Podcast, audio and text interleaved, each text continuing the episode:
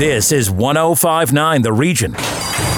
Ponies 24 7, the radio magazine covering the world of horse racing, is brought to you by Woodbine, Woodbine Mohawk Park, Ontario Racing, and Rocket Ship Racing. Over to your hosts, Ann Romer and Larry Simpson. Good morning, I'm Ann Romer, and welcome to Ponies 24 7, the radio magazine. Soon to be friend of the show, Canadian Horse Racing Hall of Fame writer Curtis Stock joins us for the very first time today. The Alberta based Stock was recently making headlines with the launch of his new book, The Turcottes The Remarkable Story of a Horse Racing Dynasty, based on one of the most famous Canadian thoroughbred horse racing families, led by the Hall of Fame jockey Ron Turcotte, the highest grossing athlete in Canada in 1964. He was best known as the rider of Triple Crown winner Secretariat in 1970. Tragedy struck, though, when Ron became paralyzed from the waist down after a track accident ended his career. But what a career! More than 3,000 wins and earnings of over $30 million. There were actually five Turcotte brothers, including Ron, who became jockeys, the Turcotte dynasty, from rags to riches. Through his book, Curtis Stock attempts to capture the cruel reality of an unforgiving sport. This celebrated racetrack writer joins us to talk about his book, The Turcottes The Remarkable Story of a Horse Racing Dynasty. So today is April the 22nd, the opener for the Woodbine Thoroughbred season. Celebrated Woodbine track announcer Robert Geller joins us to talk about the excitement surrounding 555 Rexdale this weekend. Robert is getting ready to call today's Thoroughbred card, the first of a scheduled 133 days ending on December 17th. Robert Geller, a view from the booth. This is going to be great. Also on today's Ponies 24 7, former Woodbine jockey turned trainer Francine Villeneuve is our guest. The Ottawa born horsewoman who rode her first thoroughbred in 1987 has been dealing with some pretty difficult health issues lately that have forced her to make some tough life decisions. Coming up, Francine will talk past, present, and future and how this courageous woman remains optimistic. And finally, he's back. My co host Larry Simpson will once again try to sniff out some potential betting gems at Woodbine, Woodbine Mohawk Park, and other North American tracks racing today with our ponies picks of the day, sponsored by Rocket Ship Racing. It's going to be a great show, so please get your HPI and Dark Horse accounts ready to go into some heavy duty action today. When we come back, Larry Simpson will join us as we introduce a new feature on this show. In case you missed it, Ponies 24 7 recap of the week that was in horse racing news. Ponies 24 7, the radio magazine, brought to you by Woodbine, Woodbine Mohawk Park, Ontario Racing, and Rocket Ship Racing. More from the track when we come back on 1059 The Region. Go from dark horse to winner. Dark Horse is Woodbine's new easy to use betting app that brings the thrill of the track right to you. Its AI powered insights and strategies help you make smarter bets straight out of the gate. Feel the excitement of live streamed horse races wherever you go. Get $30 to start betting when you sign up today using promo code GET30. Download the app for free at playdarkhorse.com. Available on Android and Apple devices. The Horsemen's Benevolent and Protective Association of Ontario, the HBPA, has represented thoroughbred owners and trainers at Woodbine and Fort Erie racetracks since 1950. The HBPA provides members and their hardworking employees with medical insurance, pensions, benevolence, negotiations with racetracks and government, and provides vital industry information to the horse people. For more information on the HBPA of Ontario, please visit our website at hbpa.on.ca. Lymphoma Canada and Ponies 24 7 recommend that you don't horse around with lymphoma. Lymphoma affects the lymphatic system of both horses and humans, and currently there are over 100,000 Canadians living with the disease. Lymphoma is also the most common cancer diagnosis for adolescents and young adults. Visit lymphoma.ca slash ponies to donate to the Don't Horse Around with Lymphoma campaign. With your help, we can promote early detection, assist newly diagnosed patients, and support lymphoma research. This is 1059 The Region.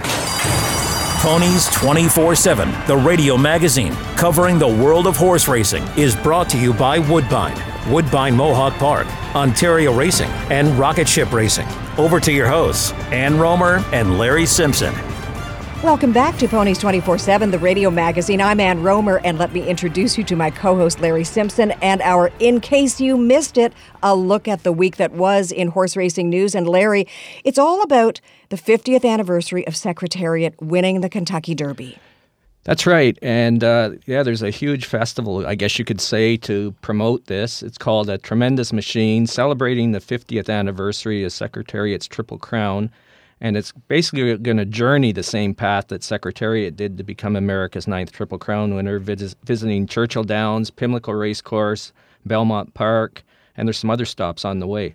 What do you think will be involved in the exhibition? What will be some of the exhibit pieces? Oh, there'll probably be photos, and I'm, I'm sure there's uh, winning tickets from uh, the Triple Crown races that people have never uh, cashed. Uh, I never cashed the, the one when he came up here and won the Canadian International, so I've still got that. I've got photos. I'm a I'm a Secretariat fiend. I got I got stuff all over the place of his uh, photos, pictures. There's even a postage stamp that they they uh, enlisted a, a, few years back, and that, that I've, I've got a copy of that as well. And how would you best describe Secretariat? You know, we're w- watching him 50 years ago and then some. How would you describe him? Well, I was pretty young when I saw him, but uh, I, I, as we all know, I probably started going to the races when I was five years old, so I, I had seen a lot of races going up to that. And I think I was in either my last couple of years of high school or maybe my first year in college. I can't remember. I think it was high school. And like I remember it was a really dark and, and dreary day and it was raining and it was uh, uh, you know you thought that that would hold the crowd back but it didn't. And as soon as this horse came out on the track it was just like this huge um, cheer went up. It was almost deafening in that. And like he just kind of went into ron turcotte just kind of put him into a gear and and he said basically goodbye to the rest of the horses, and, and they just raced for second money. Like he he was like a machine. And that's why they call it that. Mm-hmm. The uh, the tremendous, tremendous machine. machine. He was. he really, really was. Has he there was. ever been a horse like Secretariat since? Uh, well, I think I'm personally biased. I would say mm-hmm. no. Uh, there's been some that I, I, think have tried. There's been Triple Crown winners and that, but I think it was the time too that uh, horse racing kind of needed a hero and they they got one with Secretariat, and then they made a movie of him, and and uh, yeah, so I think it was the timing of it too that uh, you know they were trying to get horse racing on the map, and he I think put the horse on the map, and and with the help of Ron Turcotte and his owners and that uh, they they really did a great job of, of selling horse racing to the masses.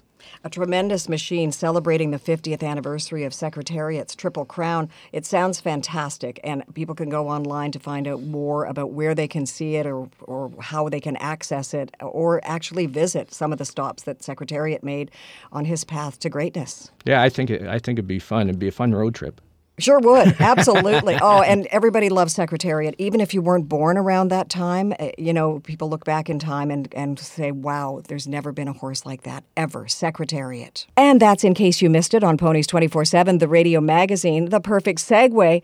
Right now, we're pleased to be joined by a soon to be friend of the show, renowned horse racing writer Curtis Stock, who can now add author to his Hall of Fame resume with the recent launch of his amazing horse racing bestseller, The Turcottes the remarkable story of a horse racing dynasty. Curtis, welcome to Ponies 24 7, the radio magazine, all the way from Edmonton. Glad to have you with us. Glad to be here. Thank you very much for having me. Well, let's talk about the book and, and really what prompted you to write this uh, this book.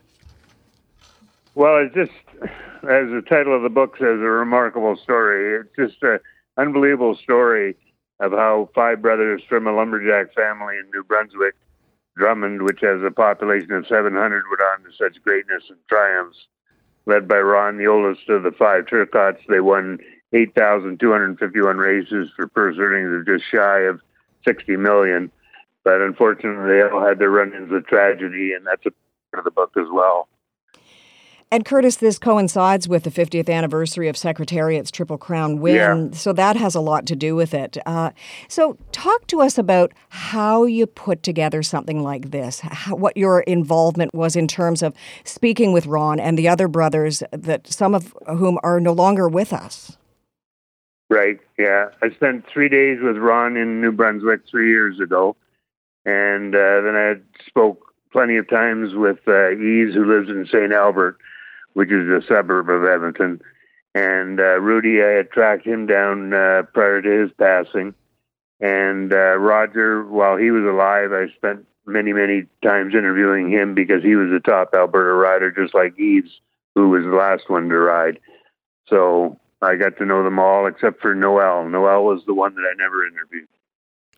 So there was a lot of interviews with the with the brothers and that. So how long, when you figure it out with all these interviews, did it take you to actually compile and, and come up with a finished product of the book? About three years it took. Um, there was a lot of research, obviously, that went into it, and going through like thousands of newspaper clippings and archives, and you know, and uh, microfiche, and just researching all the stories that were written about the Turcottes through the years. Let's first focus on Ron. He certainly seemed to be the best known of the Turcotte brothers, the highest grossing athlete in Canada by 1964, best known as the rider of the Triple Crown winner Secretariat in 1970. But then tragedy struck. I mean, what a life! Triumph and tragedy, rags to riches. Ron Turcotte. Yeah, and it's the same with most of them. But uh, Ron, of course, was, uh, as you said, Secretariat's jockey. And uh, 50 years ago this year, it's his anniversary. And uh, he, Ron, spent lots of time with me, and we exchanged a lot of phone calls before. And uh, as I said, I got to talk to all the other brothers too, except for Noel. But uh, Ron was extremely helpful. And uh, when we went to see him, uh, and we met in the hotel lobby in uh, Grand Falls, New Brunswick, there had to be 20 people around him in his wheelchair mm-hmm. just wanting to talk. He's just a he's a celebrity, a big celebrity in Grand Falls. And then we went to his house, and two ladies had driven all the way up from from Kentucky just to get his autograph. Hmm. You basically go into this, the various stories of, of the brothers and the personal demises that they were going through and that. And we're not going to get into that into this interview because we want people to buy your book. But let's uh, let's talk about the fact that the general crux, you could say, of this book is that, riding a horse for a jockey is a very uh, risky occupation, correct? Oh, absolutely. In in horse racing, as a jockey, it's never a question of if you're going to get hurt; it's when and how often. They uh, horses are going 40 miles an hour and they weigh 1,100 pounds, and you get a big field like the Derby coming up. It'll have 20 horses in it. There's a lot of things that can go wrong. Can you describe the accident, Ron Turcotte, that put him in a wheelchair, and and eh, what did he, what does he say about it? How does he analyze it and and come to terms with it today? He's he comes to terms with it very well. He's uh, never bemoans his fate. Uh, he said he every morning when he wakes up and he thanks God that he can open his eyes. Uh, so he's he's just a, a tremendous individual in uh, 1978 in New York, and uh, he uh, horse clipped heels. A horse came over on top of him, and uh, they clipped heels, and Ron was somersaulted, and he landed on his back, and his back was broken. So he required, uh, I think, three or four surgeries. Now he's in a wheelchair. Let's talk a little bit about yourself. Uh, where did this interest in, in horse racing and a history of horse racing and that uh, stem from? I was uh, about 16 years old when I went to the track for the first time with uh, friends of my uh, parents, and we went to Stampede Park in Calgary. And uh, the first uh, race I saw, the first one I bet on, I actually won a $32 Quinella ticket, and I've been in love with horse racing ever since. Yeah, I covered horse racing for the Journal and for the Calgary Herald. So the Herald I was hired on as a summer student, and then uh, I went to the Ontario Jockey Club. Then I went to Northlands, and then the uh, Edmonton Journal hired me, and I worked there for 30 years. Why write about it? Why choose that aspect of horse racing?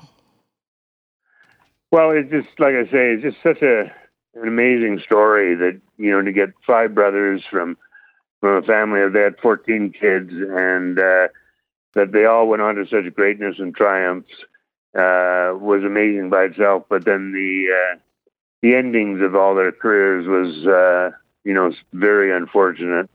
Uh, like Ron, he was paralyzed, as we said, from the waist down, and uh, he's he was he had it was in a similar accident. He fractured his skull and had three three brain bleeds and was told he could never ride again.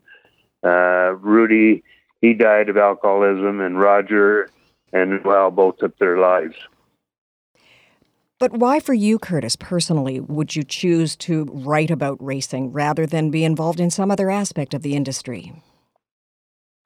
Well, I was I actually thought about writing this book 20 years ago, but I found it was impossible to write and work at the journal at the same time, so I put it aside. And then when COVID hit, I had this idea again of you know writing this book on the Turcottes.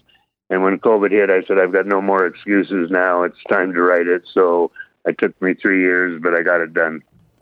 All right, let's talk a little bit uh, again about your your writing career. Uh, you were put into the Canadian Horse Racing Hall of Fame in, in 2017. You've won a couple of Sovereign Awards. Uh, how how did winning all those awards and being put into the Hall of Fame feel? Uh, I still remember the day they called when they told me that I was in the Hall of Fame, and uh, it was one of the happiest moments of my life. It was someplace I never thought I'd get to, but I remember the phone call in the morning, and uh, they said congratulations, and I said, congratulations for what? And they said, they told me that I was in the Hall of Fame. So I'd written, I uh, won uh, 11 Sovereign Awards o- over four decades. So I've been doing it for a long time. Yeah, I missed it. I I, I said a couple, so I, my math's bad. Two or eleven, it's all the same, right? yeah. Curtis, you spent time with the Ontario Jockey Club before you went west. You're in Edmonton now. What was that like? It was great. I worked for Bruce Walker, who mm-hmm. uh, taught me uh, just about everything I know about horse racing. Uh, even though I covered a little bit, you know, for the Calgary Herald, and, and that was for Hal, uh, Bruce Walker's dad, Hal Walker. He was a sports editor at the Herald in Calgary, and I worked for him as a summer student. And then they kept me on while I was going to university and so I got to do what I was doing anyway all the time, going to the races and getting paid for it while I was going to school. So that that was really something else. Anything you haven't accomplished in your career so far? Uh, well, I guess there's lots of things that I haven't accomplished, but uh, I'm I'm happy with with the way that things have turned out. And how do you feel about your book? I mean, obviously, you've written it, it was a labor of love, and it was a discovery as well. Now that it, you've given birth to it, it's out there, it's for sale, and I encourage all of our listeners to pick it up The Turcottes, the remarkable story of a horse racing dynasty. How do you feel about this accomplishment? Oh, it, it's great. We went, uh, my wife and I went to the bookstores uh, this week to see it on the shelves, and I remember when uh, they sent me a box of uh, 10 of the books, and uh, that was a special moment opening up that box and seeing my name on a book. And then seeing it in the bookstores, which, uh, like I said, just came up this week. So, has Ron read it? Yeah, uh, and uh, he's and uh, they and some of their brothers. Gaetan has been very helpful. He's another Turcotte, and uh, they they seem to like it. Uh, Ron doesn't say very much. He's a very humble and very quiet person, but uh, uh, he seemed to like it as well. So, and uh, Gaetan loved it. He he bought two thousand books. And he said That's helpful. yeah, he's New Brunswick for New Brunswick. Good, good. All right, what does the uh, future hold for you? Uh, is there another book, maybe, or uh, uh, are you still going to report on, on horse racing, uh, write uh, for various articles for the papers? What? Well, I write uh, once a week for Horse Racing Alberta. So that's where my writing is right now. And I do some freelance work. Uh, and I also have, uh, I co host a golf radio show on Sunday mornings in Edmonton. as for writing another book, I have no idea. it took this one took a long time and uh, but I think it was well worth it. But I don't know if I'd uh, I'm in any hurry to write another one. and you mentioned horse racing Alberta. What's it like in Alberta? How how are, do people perceive the horse racing industry in the province of Alberta? Well, it's nowhere near the way it used to be. Uh, when I was covering horse racing, Edmonton was the per capita betting capital of uh, North America.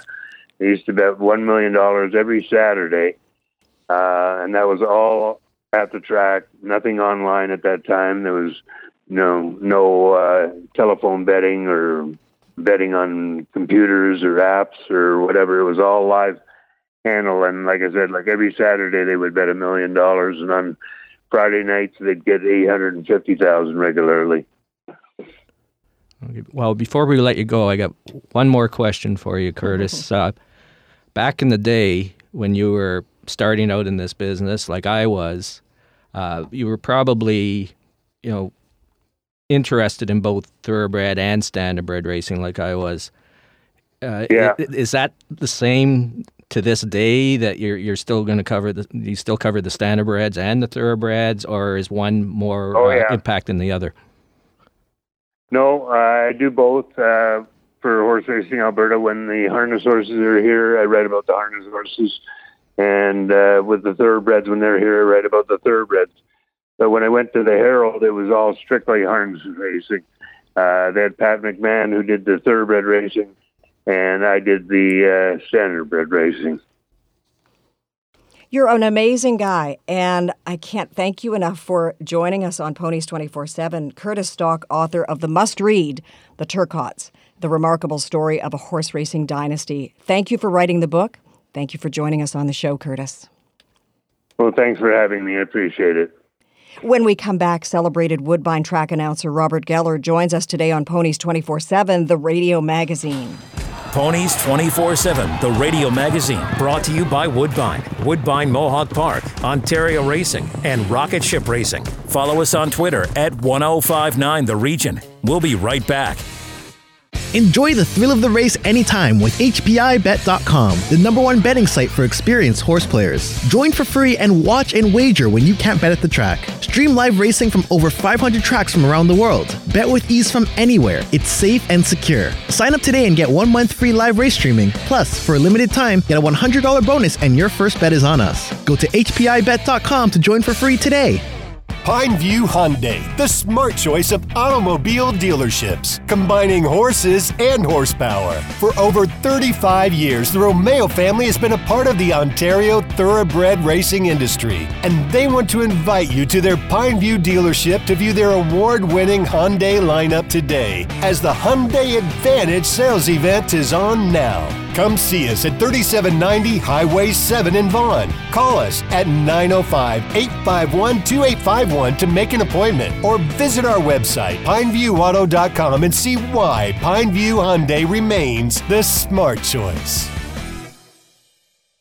Ontario Racing, the excitement of thoroughbred, standardbred, and quarter horse racing at 15 racetracks. We are the voice of the Ontario horse racing industry, and we direct breed improvement programs, set annual race dates, and work on attracting new horse owners and race fans. Ontario Racing is committed to supporting a vibrant industry with one vision, working together for a stronger horse racing community. To get your horsepower, go to OntarioRacing.com and experience the excitement. Ontario Racing, three breeds, one vision. This is 1059 The Region. Ponies 24 7, the radio magazine covering the world of horse racing, is brought to you by Woodbine, Woodbine Mohawk Park, Ontario Racing, and Rocket Ship Racing. Over to your hosts, Ann Romer and Larry Simpson. Welcome back to Ponies 24 7, the radio magazine. Friend of the show, Woodbine Thoroughbred track announcer Robert Geller joins us again today. Robert is, like everyone else, pretty excited about live racing back today at Woodbine for the first of a scheduled 133 day race meet. Robert, it's such a pleasure to have you with us, and we love the sound of your voice. No, thank you so much, Ann. It is a pleasure to be on. And uh, Larry, thank you very much for having me. And I am excited. This is the start of a what I think is going to be a banner season. I mean, 133 days is a long season, but you know, Woodbine has a fantastic stake schedule. We have uh, a lot of anticipation, as every season is, and I'm looking forward to it greatly. Well, let's uh, talk about uh, today's Carter racing. You haven't called any races now for about three or four months, right? So, uh, is uh, will it be uh, butterflies in your stomach today? Well, actually, I did have a chance to call at Sam Houston, Okay. uh, Sam Houston Race Park in Texas, in Houston, and that was uh, about a month ago. I covered for uh, Nick, who is the announcer there, who was involved in the Las Vegas handicapping tournament with uh, some of the representatives from Sam Houston. And because Sam Houston has formed a nice association with Woodbine, uh, I had the opportunity to be uh, on the mic there. So it gave me a little bit of uh, a chance to get back into the groove. And of course, that was a new track for me to call at. Lovely experience.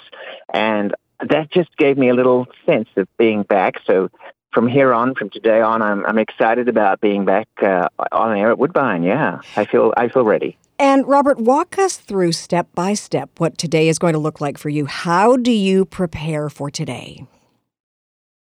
So I began as soon as the fields came out and with a look at what was basically the product. What is today's racing about? Uh, a nine race program, predominantly sprint races, different size fields. The maximum field will be 12, and uh, it's going to be interesting for me to watch early on because in short races, especially on dirt tracks, and it's a dirt track that's officially artificial dirt, but not turf racing on the upcoming uh, start of the season. We, we start with our main track. It's going to be, for me, a matter of watching the gate breaks, watching who's got the speed, who's coming from behind in a closing finish. So it's a contained, very short time frame when the distances are between four and a half to perhaps six furlongs, as against a normal day where it's a much bigger spread because we are starting the season with sprint races. So for me, it's to be on my toes early, to let myself um, use what I have as the knowledge of where um, the stats are for the seasons from last year in terms of who does well at the beginning of the season, which trainers have a good hot start generally, which jockeys are usually off to a good start, and which horses have previously raced prior to coming to the circuit of Woodbine in other parts in the winter. So I'm looking for those factors in terms of keeping my eye out for t- certain types of performances. And just between us, do you warm up your voice and me, me, me, me, me, me, me, me, me, me, me? I haven't done that. And um, you know what? Sometimes, yes, you sort of think, shall I just begin? But I, I like to just begin a cup of tea, a hot tea, and uh, just conversationally. And, and I think the racing takes you there. I think if, if the emotion of the race and the passion of the race brings that level of excitement, the voice goes with it. And some days uh, it just is, is alive with that, and other days matches the mood of the race. And sometimes it's a sort of slower, laconic pace. It just depends on that on that moment. So, if you hadn't become a uh, racetrack announcer, Robert, what do you think you would have done? That's a very good question because I did have a career in speech pathology prior, which was a trained uh, discipline, which I worked in for 10 years, including uh, working with car accident victims and uh, people who'd had brain tumors and had to have radical surgery to save their life but had deficits from communication disorders. So I was into that. Could have stayed with that. I liked that. But I feel like today I'm into things that are more involved with communicating just in chatting. Like I like taking tours. I like being involved in, say, um, bed and breakfast types of situations. I like uh, hotel industry a little bit, Hmm. and uh, I just enjoy travel. So anything to do with those types of areas of interest, I think I'd be a good fit. Speaking of travel, I believe that you were in Japan recently. And what was that like for you? And what did you see in terms of thoroughbred racing? It was fantastic because I had actually worked in Hong Kong for six and a half years in the 90s in the run up to the handover. And I traveled to different parts of Asia, including Singapore, Malaysia, and uh, I had never had a chance for some reason to go to Japan other than in transit. And this time I, I really wanted to explore the country for the 10 days I was there. But I did contact the simulcast coordinator at Woodbine, Klaus, who's got strong connections with Japan Racing Association, because Woodbine's actually the hub for the North American signal for Japan Racing. And that meant I had a chance to be able to meet with some of the representatives there and see racing. He said to me, Robert, are you going to see Shirl's Speight running? Shirl's Speight is one of our top horses who ran a terrific race in the Breeders' Cup and was third uh, and gave a, a good side in the Woodbine Mile and had had a good history of performances in Woodbine, but was going to be running in Japan on the week that was coming up. And I said, oh, I'll change my trip to be able to do that. And that experience of being able to be behind the scenes with trainer Roger Attfield, owner Charles Fipke, who flew in for the race, to see their horse internationally compete was really a great experience for me and Ali, who was the groom. Uh, they turned this horse out in magnificent fashion. And what happened was uh, Speight wasn't necessarily suited to the dirt surface. There was a lot of kickback, didn't have the easiest of trips. Uh, a horse called Lemon Pop from the Godolphin Stables won, who was the favorite. But Speight went on to Dubai and ran a mighty good fourth in a very big race there. So it was a great prep for that. But the reaction from the crowd to their heroes, and they call the actual uh, slogan that they have is the hero is coming. Hmm. And I was asking the representatives, what's that mean? They're saying the next star from Japan is coming. We don't know who it is.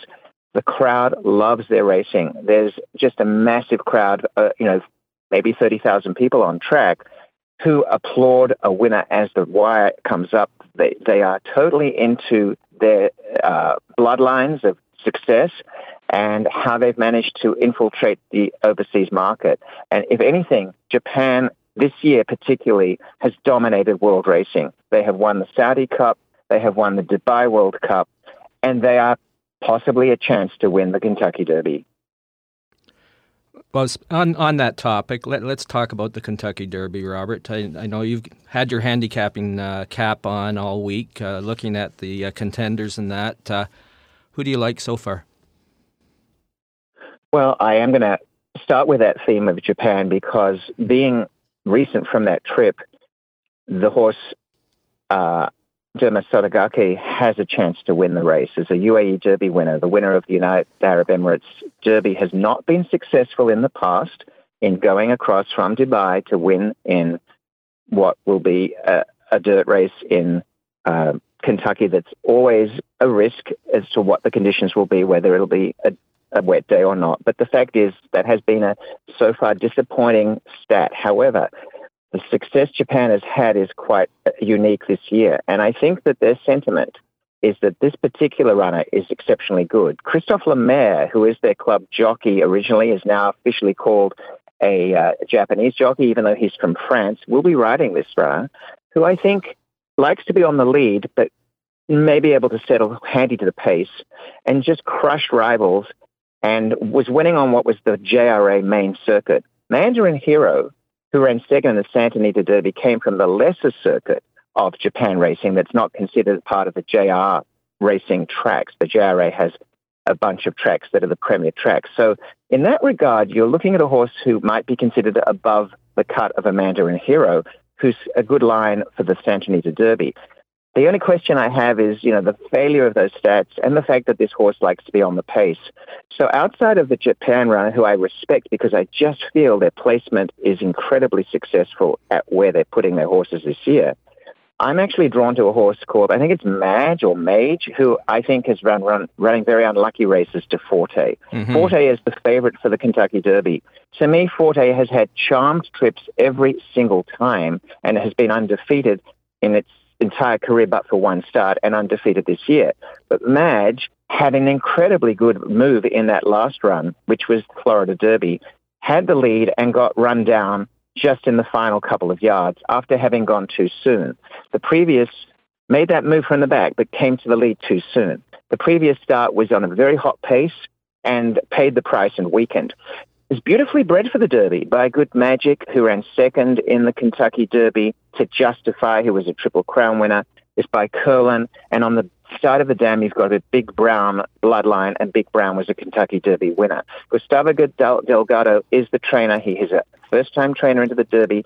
I think this is a really interesting value play because if you like Forte, who is the favorite, I think Madge has had much tougher trips and could be the upset. The only concern I have, Larry, is that Luis Saez is probably going to opt for Tapit Trace, so we don't know who the rider is yet for Madge. It could be Javier Castellano. So that's my two angles. I'm going for Japan to run a big race with Derma Sotogake, and I definitely love Madge. And this could be the year for Japanese thoroughbred horses. You never know. We talk about the road to the Kentucky Derby.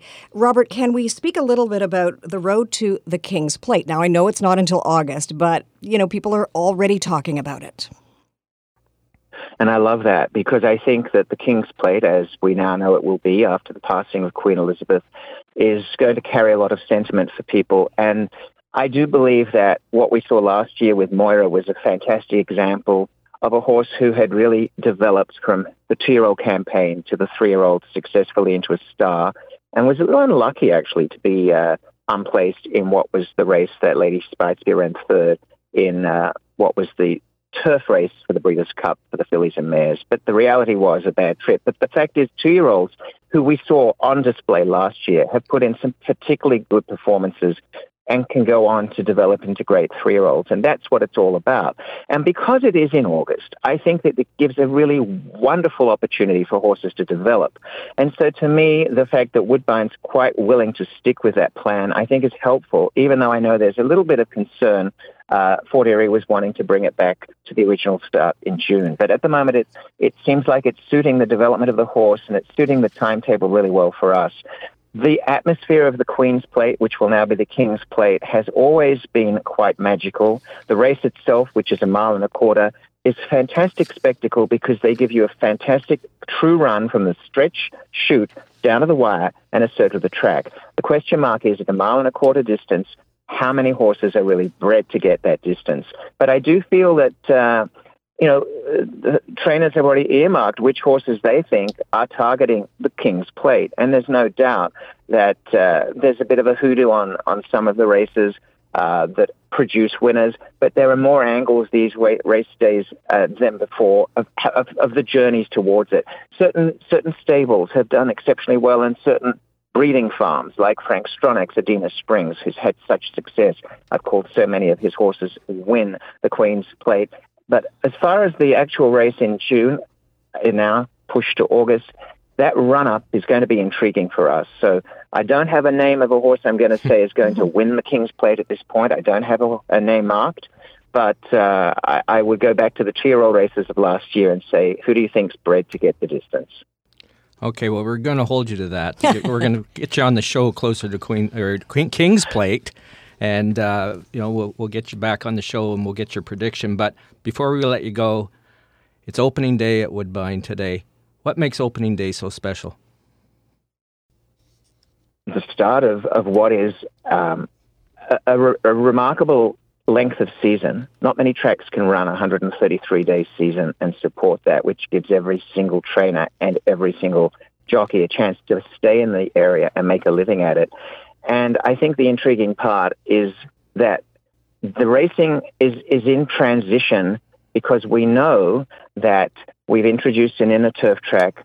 We know that we're looking towards uh, other forms of wagering that will enhance our racing schedule and bring money back from um, uh, a different areas of interest. And we're trying to broaden the, the fan base for young people. And I think we're looking forward to live racing because live racing is where the most revenue comes from, the most return on the dollar.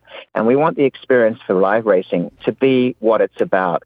And to me, being the announcer is a representation of the fan. And I'm going to call it like I see it for the race fan and capture the atmosphere of what it is there. I know that today represents the start of a journey, and we're on that journey together as a as an entertainment industry, a racing industry, a food industry, a wagering industry, and they all come together to make it a fantastic experience. Respected, revered, and ever so articulate race announcer, broadcaster, and storyteller, Woodbine's Robert Geller. Thank you so much for thank joining. Thank you so much, Ann. No, thank what a you. pleasure. Oh no, I thank we thank you, and thanks for joining us on Ponies twenty four seven. I look forward to our next visit. Thank you. After the break, when we come back, Francine Villeneuve joins us on Ponies 24 7, the radio magazine. Ponies 24 7, the radio magazine, brought to you by Woodbine, Woodbine Mohawk Park, Ontario Racing, and Rocket Ship Racing. Listen live at 1059theregion.com.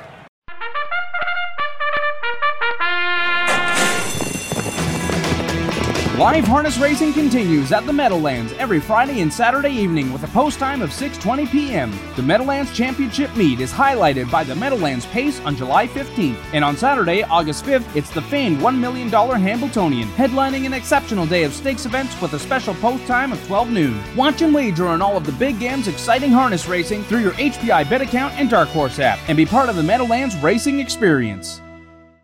Enjoy the thrill of the race anytime with HPIBet.com, the number one betting site for experienced horse players. Join for free and watch and wager when you can't bet at the track. Stream live racing from over 500 tracks from around the world. Bet with ease from anywhere. It's safe and secure. Sign up today and get one month free live race streaming. Plus, for a limited time, get a $100 bonus and your first bet is on us. Go to HPIBet.com to join for free today.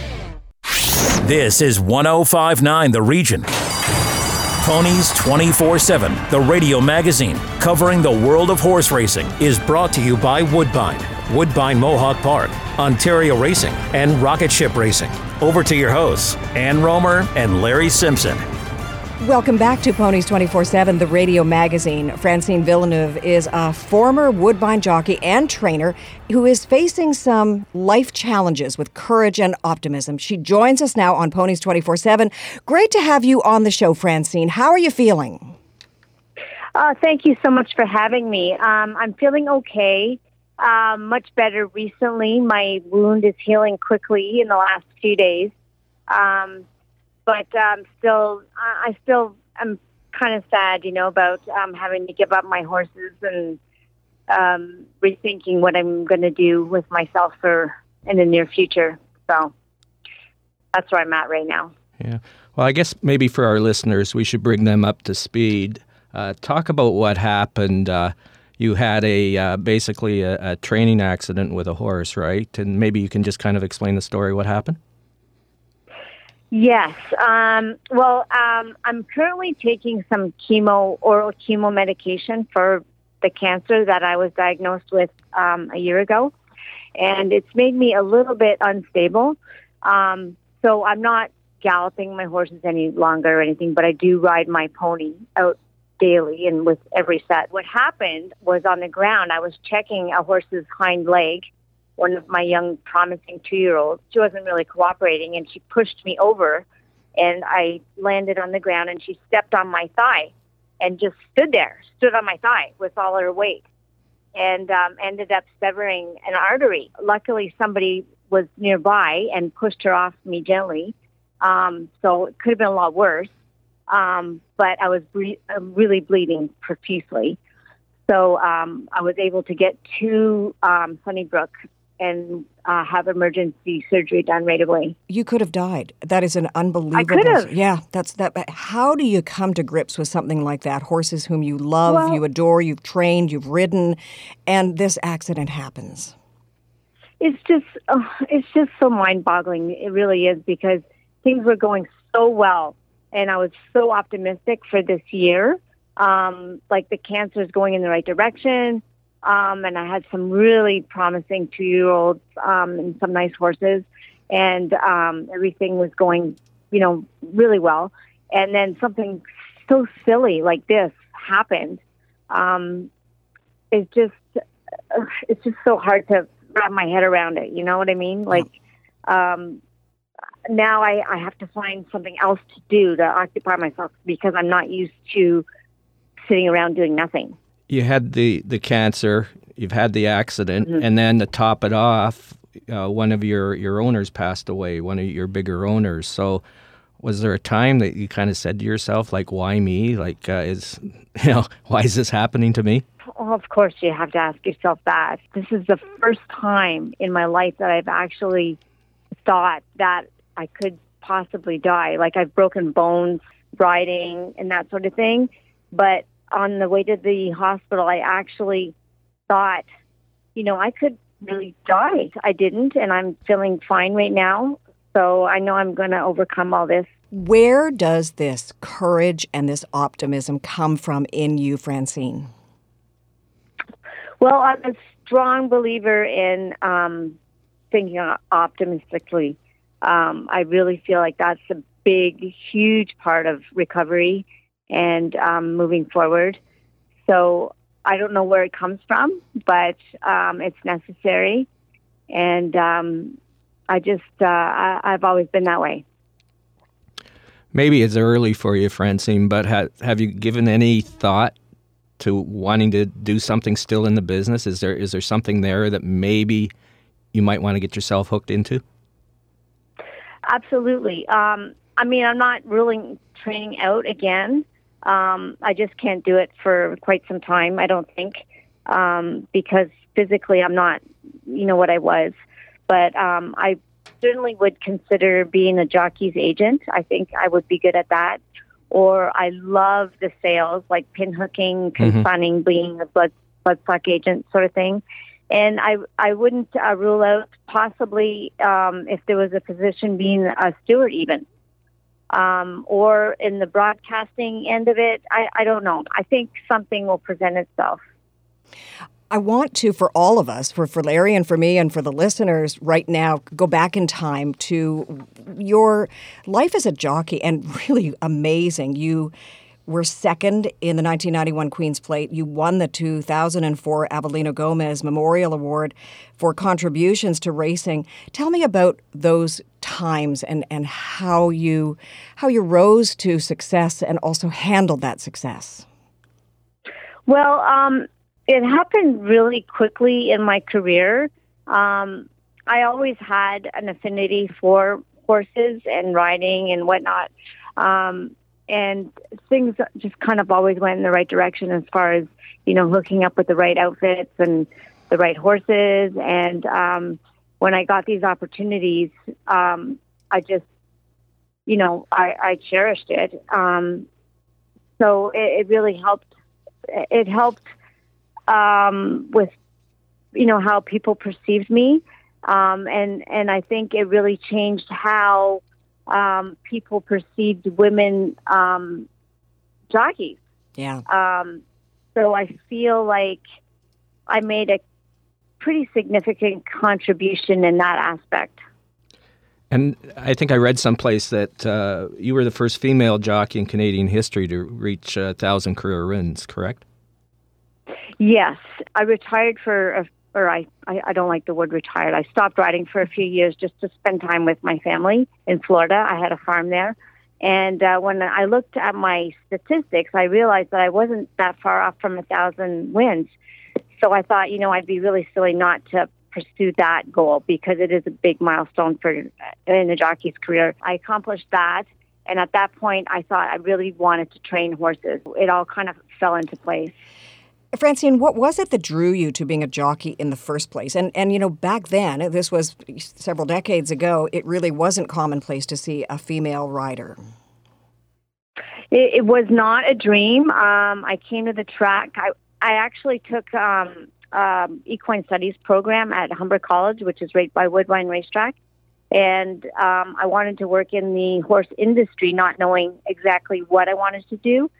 Um, so my first job was a hot walker at Woodbine, and what, as soon as I came to the track, people started asking me, you know, when are you going to be a jockey? Because I was the right stature and, you know, I knew how to ride and stuff. And um, it, it happened so quickly. Like within three years, I was riding my first race. Um, so uh, being a jockey wasn't my first thought, but it quickly became my first thought, you know, and and and I won right away, and things just took off immediately. And what was it that made you better than the rest? Do you think? Um, I don't know, to be honest. Um, I'm certainly not the the greatest, uh, but um, I think just um, understanding horses and um, loving them and um, just um, just being dedicated to the sport, you know, um, and, and trying to conduct myself as an just a jockey, not a female jockey, but just another jockey. And I think that made a big difference. Just trying to act, you know, just to be professional.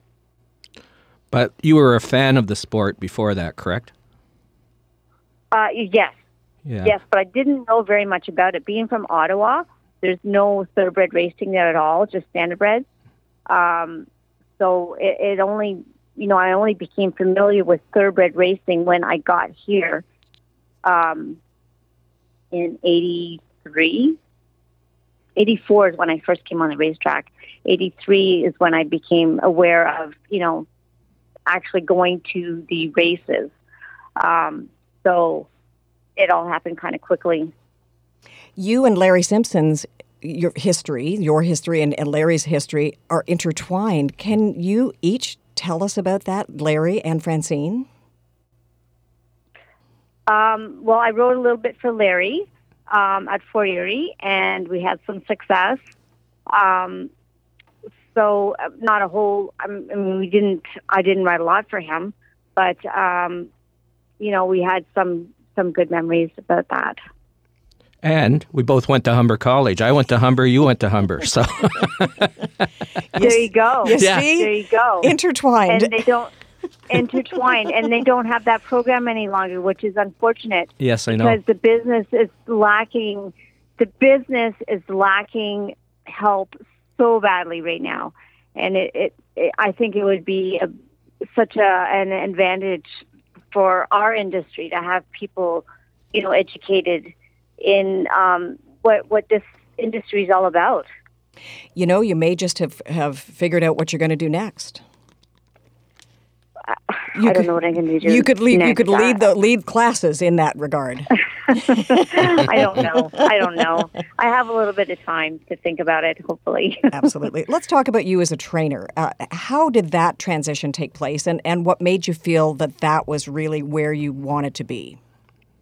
Well, at first, I never wanted to be a trainer. When I became a jockey, I thought, no, no, I don't want to be a trainer. But um, as time went on, I really started paying attention to um, how the better trainers did things and um, how you could improve on the horses. And um, that became more of an interest to me. And um, I just thought, you know, maybe this is something I really want to do. So um, when I knew that I was approaching my thousandth win, um, I was really looking forward to starting that part of my career.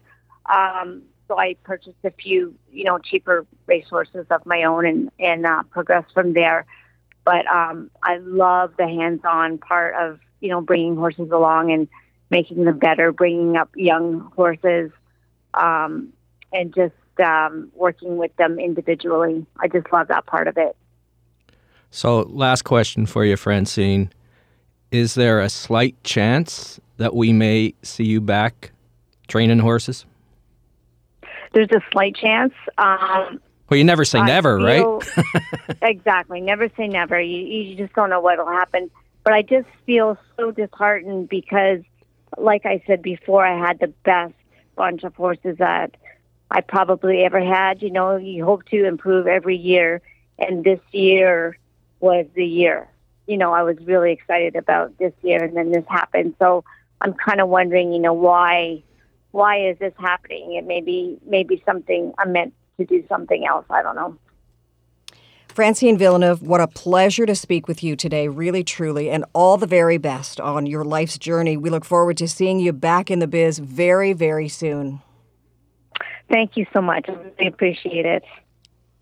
After the break, Larry Simpson looks at some racing action today around North America, including Woodbine Mohawk Park, and of course, some racing at several other North American tracks. So please make sure that your HPI accounts and Dark Horse app are ready to work overtime today. Stay with us for Larry's Ponies Picks of the Day, sponsored by Rocket Ship Racing.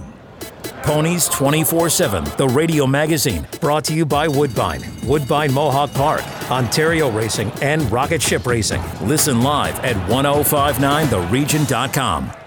Discover a new breed of excitement with live horse racing. Ontario Racing represents 15 racetracks where you can experience the excitement of thoroughbred, standardbred, and quarter horse racing. To find the racetrack nearest you, go to OntarioRacing.com. New to betting? Check out our Betting 101 page and learn about the HPI Bet wagering platform and the Dark Horse app the best and safest online betting options. Get your horsepower at OntarioRacing.com and experience the excitement. Ontario Racing. Three breeds, one vision. The Horsemen's Benevolent and Protective Association of Ontario, the HBPA, has represented thoroughbred owners and trainers at Woodbine and Fort Erie racetracks since 1950. The HBPA promotes the exchange of ideas to further advance, market, and preserve live racing in Ontario while offering new thoroughbred ownership opportunities. Membership to the HBPA is free for owners and trainers. For more information on the HBPA of Ontario, please visit our website at hbpa.on.ca. Pineview Hyundai, the smart choice of automobile dealerships, combining horses and horsepower. For over 35 years, the Romeo family has been a part of the Ontario thoroughbred racing industry, and they want to invite you to their Pineview dealership to view their award winning Hyundai lineup today, as the Hyundai Advantage sales event is on now. Come see us at 3790 Highway 7 in Vaughan. Call us at 905 851 2851 to make an appointment or visit our website, pineviewauto.com, and see why Pineview Hyundai remains the smart choice. This is 1059 The Region. Ponies 24 7, the radio magazine covering the world of horse racing, is brought to you by Woodbine, Woodbine Mohawk Park, Ontario Racing, and Rocket Ship Racing. Over to your hosts, Ann Romer and Larry Simpson.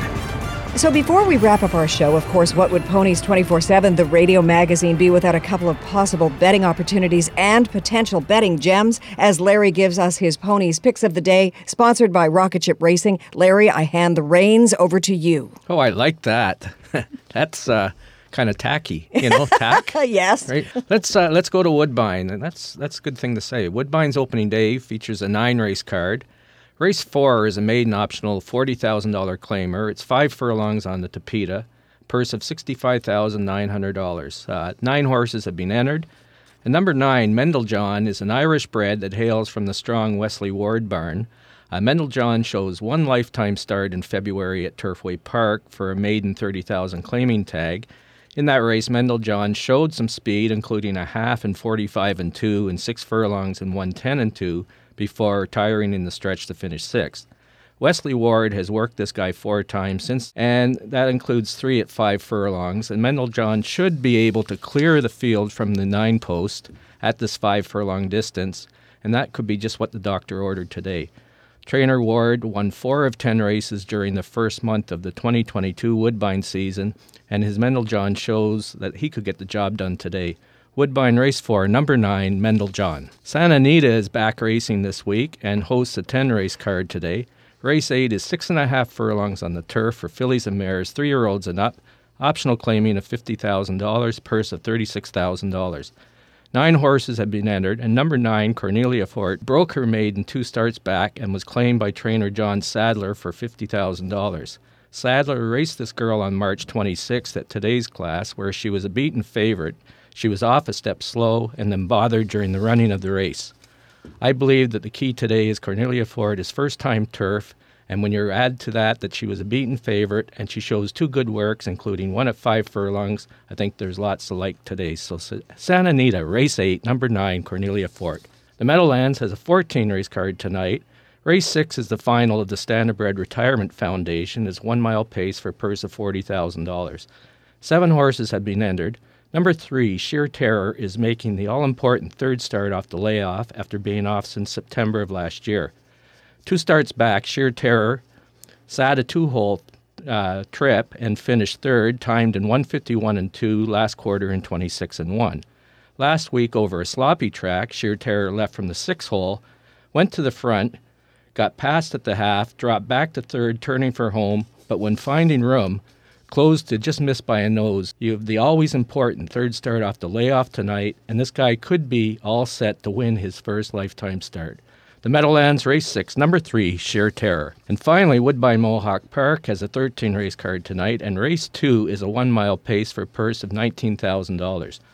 Number 5, Gentle on My Mind, was a pony's pick back in March, but unfortunately didn't deliver the goods that night. Gentle on My Mind did win his next start. Last week, Gentle on My Mind uh, skipped to a career best 152 and 3 victory. He moves up a class tonight, but the fact that Gentle on My Mind dropped three seconds off his lifetime win mark is a sign that this guy is in good shape. So Woodbine Mohawk Park, race two, number five, Gentle on My Mind. Thank you, Larry. Brilliant as always. See you next Saturday, my friend. And speaking of friends, big shout out to Mark at Fans of Horse Racing. And thank you all for listening to this edition of Ponies 24 7, the radio magazine. Just a reminder if you would like to receive a free digital copy of the current issue of Ponies 24 7 magazine, and a new one was recently released, please email Larry Simpson at theponies247experience at gmail.com. And don't forget about the Ponies 24 7 Lymphoma Canada campaign campaign, Don't Horse Around with Lymphoma. For more information on this, go to the landing page, lymphoma.ca slash ponies, and please donate to the cause. Stay with 1059 The Region all weekend long, and thank you very much for listening. Ponies 24 7, the radio magazine with Ann Romer and Larry Simpson, has been brought to you by Woodbine, Woodbine Mohawk Park, Ontario Racing, and Rocket Ship Racing. Tune in next Saturday morning at 8 for more from the world of horse racing. This is 1059 The Region.